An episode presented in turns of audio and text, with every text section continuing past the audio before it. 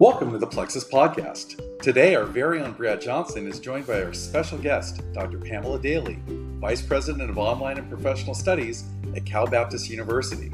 Today, we learn how CBU has created a successful and growing online learning division.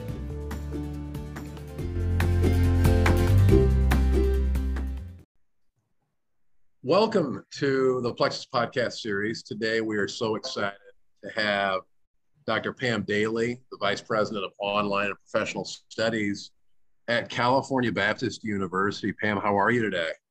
Doing well. Thanks, Brad. Well, excellent. Well, so California Baptist University, you all have 11,000 students. Um, you've built a strong foundation, and those numbers continue to set records. You continue to see increased enrollment. And, you know, it does seem like with every term, you're setting records. Can you talk a little bit, especially in this era of COVID, if you will, can you talk a little bit about how you've been able to continue to see um, growth at Cal Baptist? Yeah, thanks, Brad. Um, yeah, growth is in this environment has been interesting, hasn't it? Uh, we talk a lot about online students here in our division. And when COVID came, we were already positioned in online learning. The main university, of course, had to pivot to remote learning, meaning that the professors went from classroom lectures to online or Zoom lectures. Um, and that was, you know, took everybody by surprise, clearly. Um, and that pivot was easier for some than for others because we did have the online division and already a core competency around delivering um, synchronous and asynchronous education. It was a little bit easier for us to do that. And we were excited to see how our engaged learning process, both with the campus typical resident students and the online community, continue to thrive even in the midst of this. We really tried to keep students focused on what can you control in the midst of a very turbulent uh, historical moment. And uh, by doing so, a lot of students who said, hey, this is the time to really accelerate your education because there are a lot of things you can't do, but one thing you can do is keep going to school. And so that continued to help us uh, grow the enrollment and help students focus on uh, success in an area they were uh, committed to. So the market is is pretty saturated, um, especially with uh, faith-based institutions. Can you talk a little bit about how do you impress upon prospective and current students Cal Baptist faith-based mission, especially through online learning? Yes, so and there are a number of really great institutions out there, Brad, that are, as you indicated, faith-based institutions who have integrated faith into learning. And um, we each have a place, you know, the kind of the theme or tagline for CBU is live your purpose. And we believe that everybody has a specific God given purpose in this world. And being prepared to fulfill and live and thrive in that purpose is really what we're trying to do. And a lot of that comes from 100% committed um, faith based instructional teams, right? So, all of the staff, um, as well as, and of course, the instructional group, our faculty, staff, adjuncts are all um, you know, faith-based people who adhere to the value, mission, vision, and values of CBU, and in that are able to communicate that in an integrated way into the classroom. So whether it's a faith, you know, face-to-face course or an online course, we are giving the student a whole educational experience, including current um, thought in our world abroad, you know, broadly, but then also think about it from a perspective that a lot of institutions do not promote, which is a, a faith-based perspective. So what is the Christian viewpoint, worldview on history, on uh, business, on psychology? And so our professors are integrating that into the discussion online and in the classroom in order to help students get a full experience of what education should look like.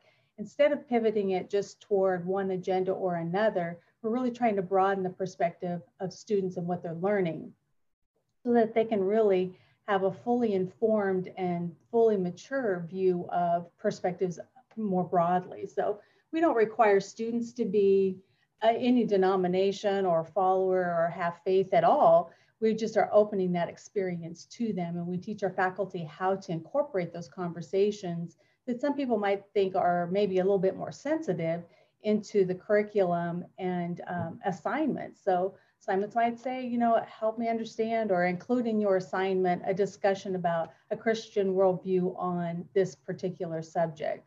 Uh, and that is, you know, kind of a, a pivot point for people to explore and tap into thinking ideas and worldviews that maybe they never thought about before. So for us, that's foundational to our mission, vision, and values, right? And having that Christian worldview. Those are some of the ways that we can incorporate that into our educational uh, process. So when you look at the the uh, the jobs that are out there today, and you look ahead 5, 10, 15 years, there's jobs that exist today that may not exist in the future. And there are jobs in the future that may not exist today. How do you ensure student success and that and that students are ready for the future marketplace? Yeah, good question. I mean, how do you prepare for something you don't know will exist? And I think there, you know, one of the things we love about higher education is it's all about helping students, uh, one, communicate both verbally and in written form, and then also critical thinking right? How do we analyze data and come up with objectives? How do we uh, use a more critical approach, a scientific approach to thinking through problem solving? And if you can incorporate those into what we might call, and then people skills, of course. So there's kind of that soft, what we might call that soft skill, skill set from an analytical perspective and an interrelational perspective and communications. And then there's the technical side.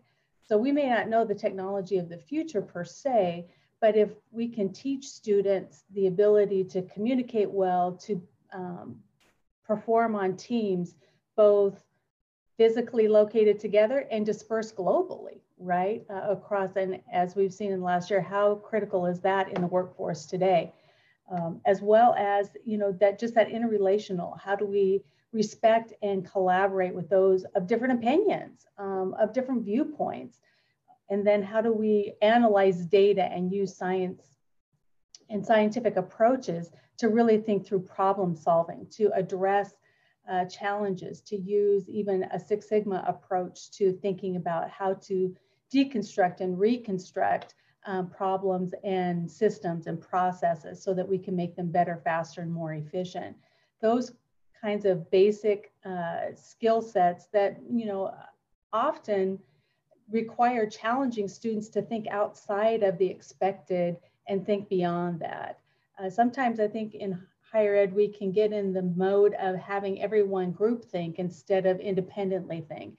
And if we, we are better served for the future and for the present, I think, if we teach students to analyze and, and be critical of things that are being taught and discussed all the time.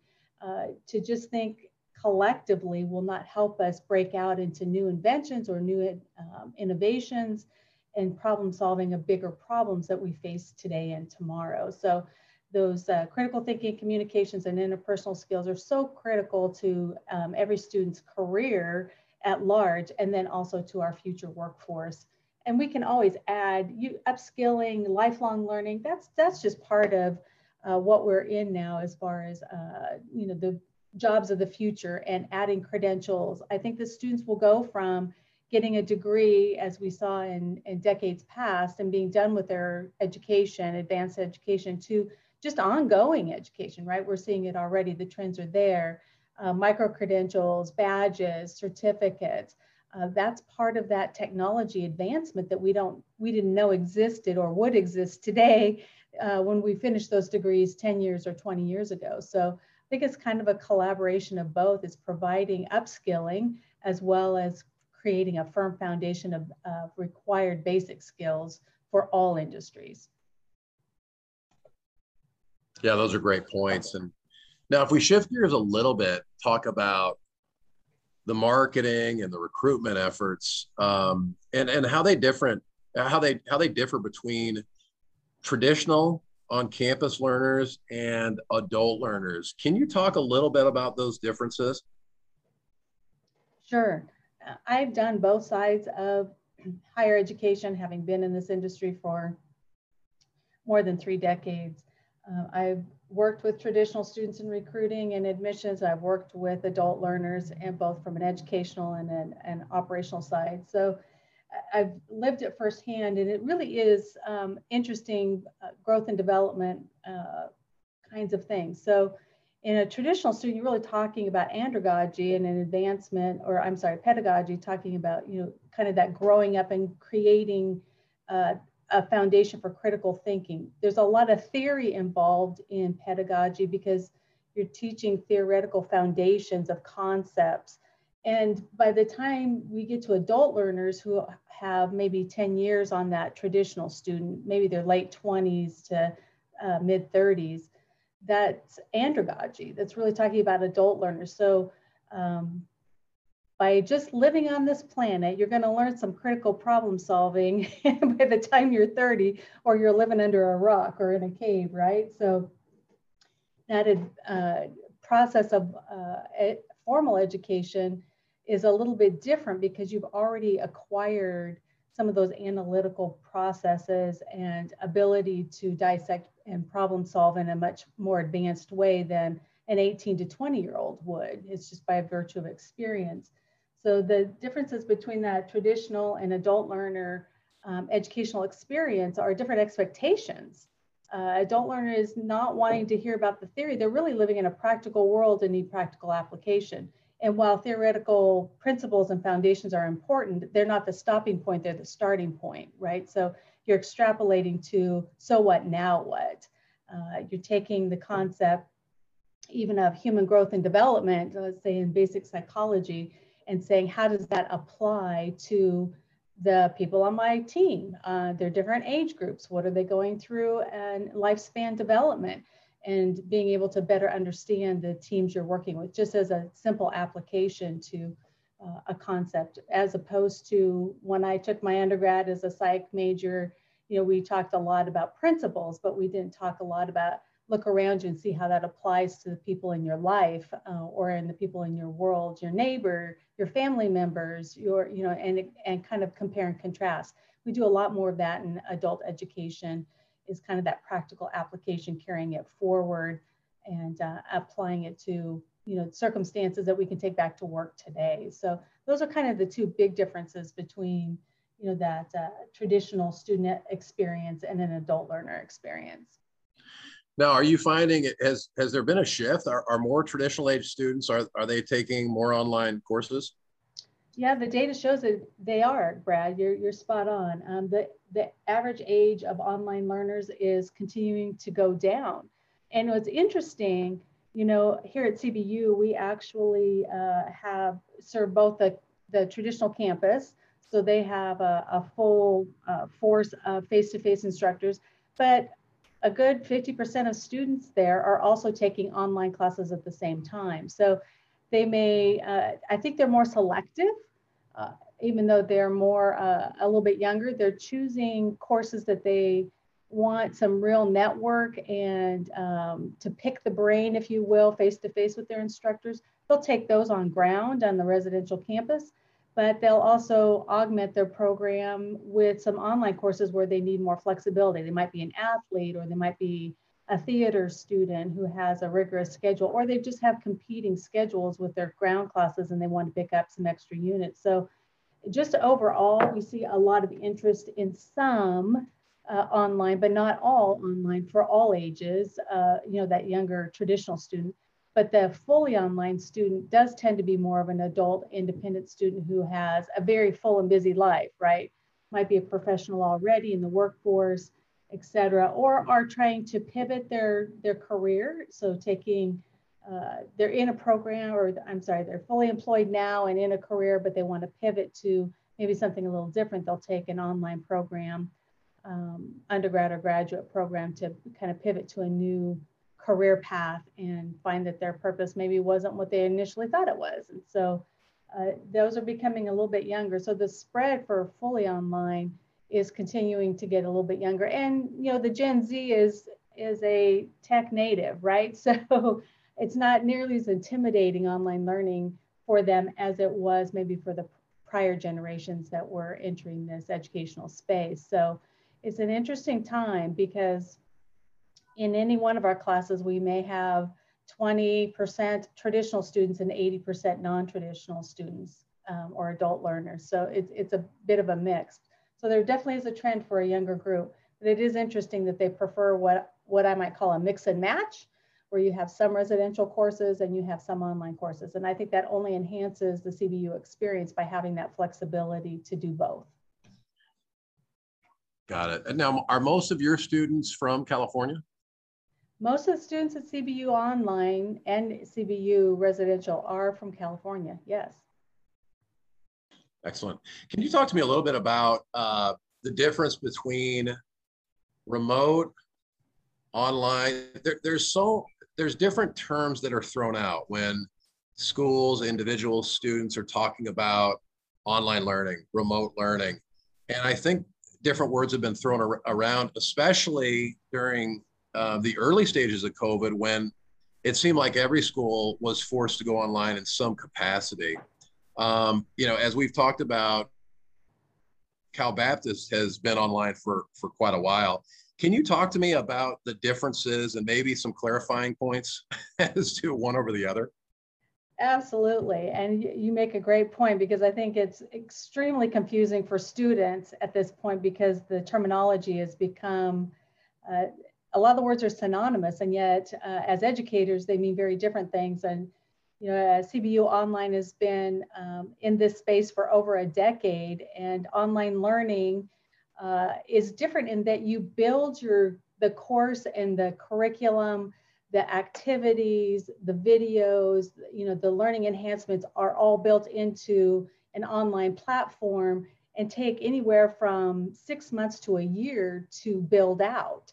So you're, you're working through the textbook materials and um, the digital enhancements and the threaded discussions and the learning assessment activities are all built out with a asynchronous, meaning not in real time, uh, student doing coursework anytime, anywhere, right? So asynchronous and synchronous are another uh, two more terms that have been thrown out quite a bit that we sort of internally laugh that probably we everyone else thinks synchronous swimmers or, you know, uh, whereas we are talking about, are you in real time with the professor or are you in uh, anytime, any place? So online tends to be asynchronous. Do your homework, uh, check into your threaded discussion, talk with your peers, not in real time, but in any time, right? So you just log in and post your thoughts or post a discussion or your questions.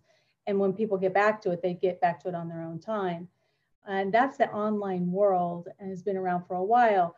The remote learning, we really picked up that word and implemented it with the residential team because, and asked them to be distinct about that because they were really pivoting from the classroom one week um, to two weeks of spring break and back in, uh, you know, a Zoom room where you're doing your uh, synchronous, live, in real time kinds of instruction in exactly the same way you would have uh, in the classroom, except that you were on screen instead of standing in the front of the class. So uh, that remote piece, that's why we kind of have seen um, in this space a distinction between remote and online. Uh, online has a whole different build component to it, and remote was, wow, we can't see each other in the classroom anymore, so you're going to see me on screen, but we're going to do what we, you know, previously had planned. And obviously, all of those uh, plans did not, were not easily facilitated by that Zoom room. And so they had to kind of pivot a little bit in that and make some adjustments, but not in the same way where we, you know, build out um, individual course shells on a platform specifically for online learners. So those are kind of the two big breaking points between the two uh, modalities. Got it. Okay. Well said. Uh, can you define for me in your words, what, what is student success? Yeah, student success kind of comes in a couple different layers, right? So one is, um, you know, the most obvious to the Department of Education. Did the student graduate with the with their degree?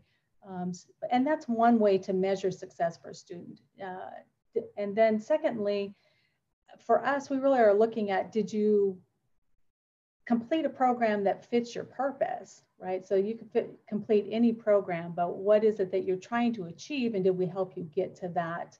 If you um, want to go into a field, but you take a degree that doesn't fit that, that's to me is a little bit of a disconnect between the success of the student because you're not well prepared for the workforce. So being prepared for the career path you're going to enter, achieving your degree, major milestone in life, a fantastic um, opportunity to celebrate. But secondly, are you prepared for the workforce?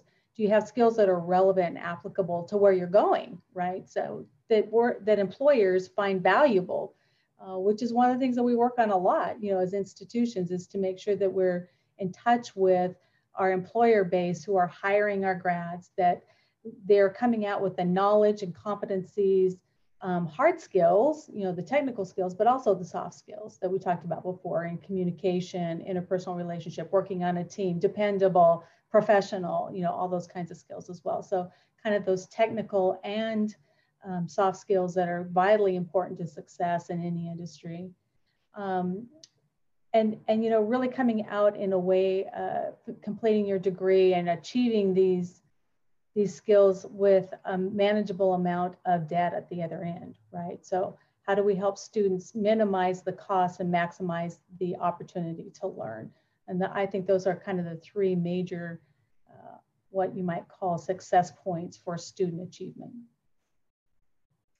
Well, and, and I would imagine student success and, you know, even if you talk about retention and, you know, seeing students matriculate, um, the ways in which universities do that are different when you look at adult and online, when you look at traditional and on campus.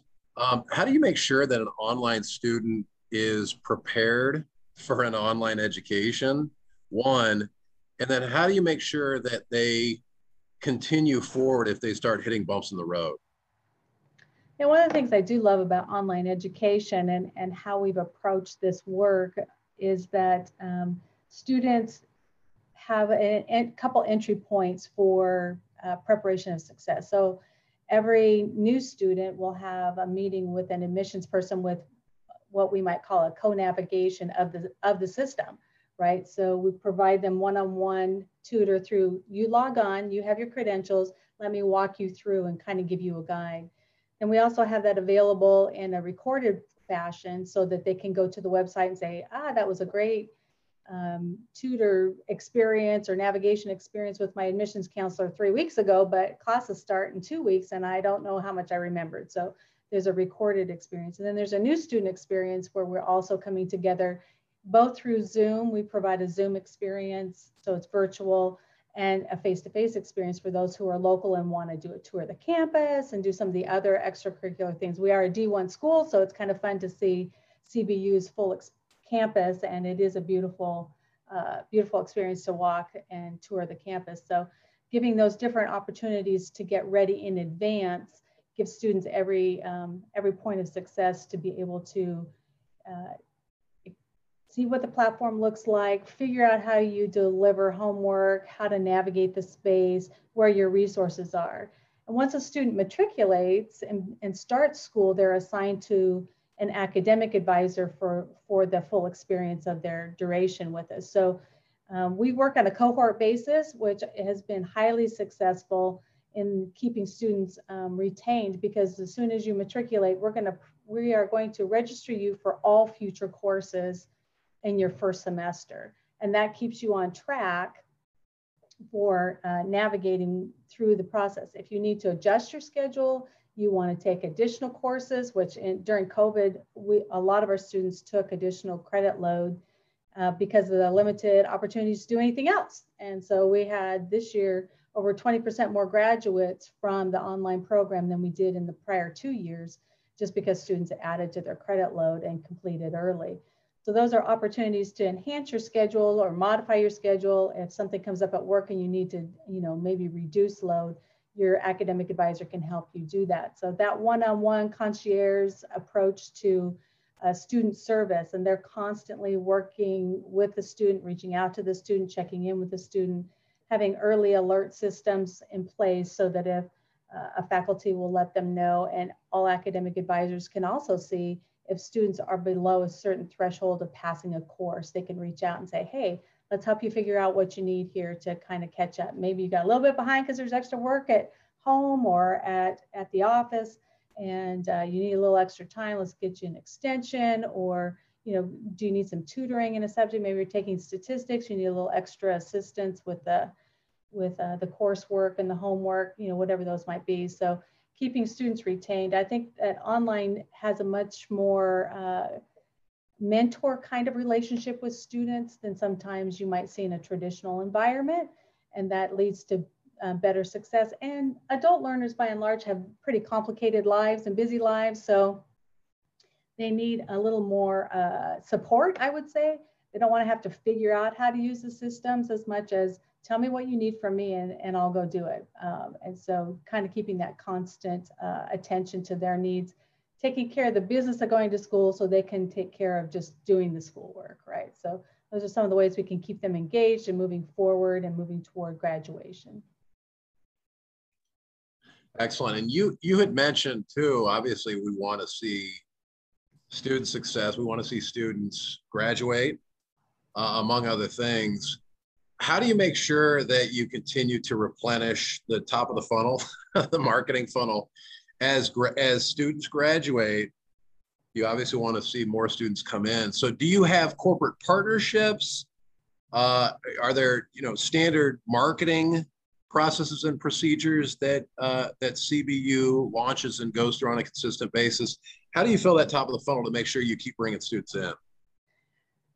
Yeah, good question. That's that's a very um, layered approach, right? So we do have corporate partnerships. We have memorandums of understanding with a lot of our local employers, our city, uh, state agencies, county agencies, um, Riverside County of Ed, a number of our county uh, government agencies. We have a lot of public affairs and CBU has been around since 1950, so 71 years. We, we're kind of known in the community. We're a good community partner. Uh, we have a lot of student uh, volunteer hours in the community. And so, you know, just keeping those uh, corporate partnerships uh, vibrant and ongoing. So a lot of um, under memorandum of understandings create scholarship opportunities for those partners and um, presentations to their staff and talking about programs that they might need and that kind of development. Uh, both for the front end, like you're talking about, you know, what programs are we offering that they need um, trained, you know, uh, workforce to be employed. So what kind of programs as things continue to develop. But then out at the other end of the funnel is after graduation, the employment opportunities as well. So the corporate partners are really critical to our ongoing uh, funnel as well as our student placement and careers afterwards. But then uh, we do work with a marketing agency that, you know, we're marketing uh, digitally through Google and Facebook, social media. Uh, we do some radio, some print, Chamber of Commerce, uh, community college relationships, uh, virtual online um, presentations and what we call essential presentations, talking about different programs for people who are just checking you out, you know, want to know more about it. See, talk to a professor who's involved in those presentations, talk about the future workforce in every program. So a lot of different ways to approach the market. Uh, we are beyond California, but our presence is strongest in California, but for obvious reasons. Um, but continue to reach uh, the, beyond our own uh, geographic borders and into the digital space to continue to uh, encourage you know, consideration beyond uh, just our, our local backyard. We have a very big backyard in Southern California, as you know, so there are a lot of folks here uh, just in the LA basin in Southern California, uh, all the way across the country. So uh, just a few of the ways that we're reaching out to the top of the funnel for programs and, um, and partnerships. That's great. And like you said, yeah, it's a layered approach and you obviously have a number of different tentacles out there reaching out to, to bring in prospective stu students. So that's great. Um, do you have strategies in place to maintain relationships with alumni? We do. Uh, we have some really interesting, you know, as adult learners coming back to get degrees, often they're already into their career. And so uh, many of them come back and speak at our new student orientations. They uh, record uh, testimonials and we embed those into some of our marketing and different ways like that and just keeping them connected both from a campus perspective cbu is one university and we have multiple modalities of learning but our alumni office is reaching out to all of our alum uh, for homecoming and um, you know the fall weekend family weekend uh, for all of our sports and athletic events uh, we've performed very well in the sports arena as a d1 school and been national champions in a number of different sports. Our women went undefeated um, all the way through this last year in basketball. So there's a lot of ways to tie alumni back to the university. Um, all of our job fairs and uh, are you know offered to all of our uh, current students and alum. And we have lifelong career services for all alum as well. So lots of ways to serve our ongoing um, alumni base and, and bring them back into the campus as needed, but also as you know, uh, provide services to them as well uh, as they retool at different times and, you know, need that resume updated or need some search assistance. We're here to, uh, here to support, uh, here to support them along the way. And do, do cohorts, do they all, when they graduate, uh, are they able to physically graduate together? Is there, is there a ceremony for online students similar to traditional? There is. They are integrated into the campus uh, graduation ceremonies. We have three a year at CBU, which is really great because a lot of universities only have one. And with online, you tend to graduate sometimes a little off cycle, right? So off a traditional cycle. Since you can enter at any one of six points during the year, uh, you might complete a graduate program in just one year, but you started, oh, I don't know, in March, right? So that means you finished it maybe uh, January of the next year or whatnot. So um, so they walk in, we, we do ceremonies in the spring, which is typically the first week of May, August, so we have one coming up in two weeks, and then again in December. And all of our online students are integrated into the ceremonies. This last spring, we had 12 ceremonies because they all had to be outside. Uh, so that was a lot of them. Typically, we have five or six. So uh, as with an indoor space in the event center, we're able to seat more folks when the social distancing is more relaxed um, and we don't have that issue. So uh, yes, our online students are graduating with TRADS, but they're also in their, what we call TRADS, traditional students, um, but they're also with their own group as well. So they're kind of mixed together. And so where do you see Cal Baptist, where do you see the institution in 10 years? Yeah, higher ed's a really a, a flex point, isn't it? Um, I really think that the online division is going to continue to grow significantly as more and more uh, students are tech natives and not afraid of online learning. And there's a, a, greater demand for flexibility and practicality of learning. So I think that continues to be an opportunity and uh, you know a, a pivot point for us as a university. Right now, the you know CBU is close to 12,000 students overall, and about 3,000 of those are fully online, and uh, you know another 3,000 are are what you might call hybrid, uh, both doing residential and um, online learning both. So I think that will continue to be the trend for the campus as well. Uh, students are happy to take a few extra classes that are flexible in the timing of the lecture, right? You can watch it anytime, anywhere. Uh, so I think in the next 10 years, we're going to see that number increase. And then also just the total expansion across across the country and really looking at global markets as well. You know, where can we better serve with helping folks fulfill their purpose, their God-given purpose in uh, other countries, and how can we support that from CBU? Maybe we need to be there, maybe we don't. Maybe online learning is the solution, but we're definitely looking at new ways to uh, to reach uh, a bigger market and help more folks gain the skills and knowledge they need to be successful in the purpose they've been called to. Yeah, I'll tell you, it's higher education, especially when you look at the technology, uh, you know, whether it be artificial intelligence or uh, just the tech industry in general, uh, the money that's being put into higher education technology and, you know, the work that groups like Coursera are doing and the mergers and acquisitions that are happening uh, higher education, there's a, there's a lot of investment, a lot of dollars that are being put into that, especially as it relates to online. So the growth does seem to be um, pretty significant if you you know listen to the prognosticators. Absolutely, and it, you know it's uh, we're in the business of education, so a lot of times in higher ed we've defined that by degrees. I, I really see that slipping away.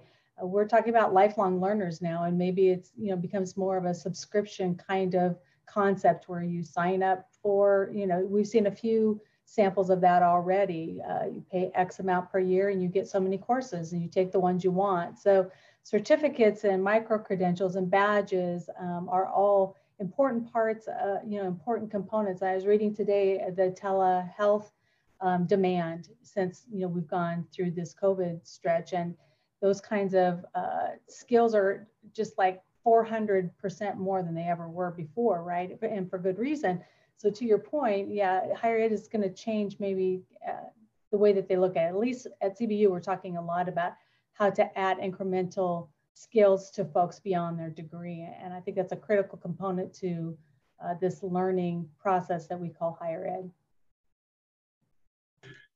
Well, Dr. Daly, it's been a treat. Thank Thanks, you so much for your time. We, we really appreciate it. Excellent. Yeah, great information for the audience. Just excellent content. And we we thank you so much for your time today. Thank you, Brad. It's great to be here.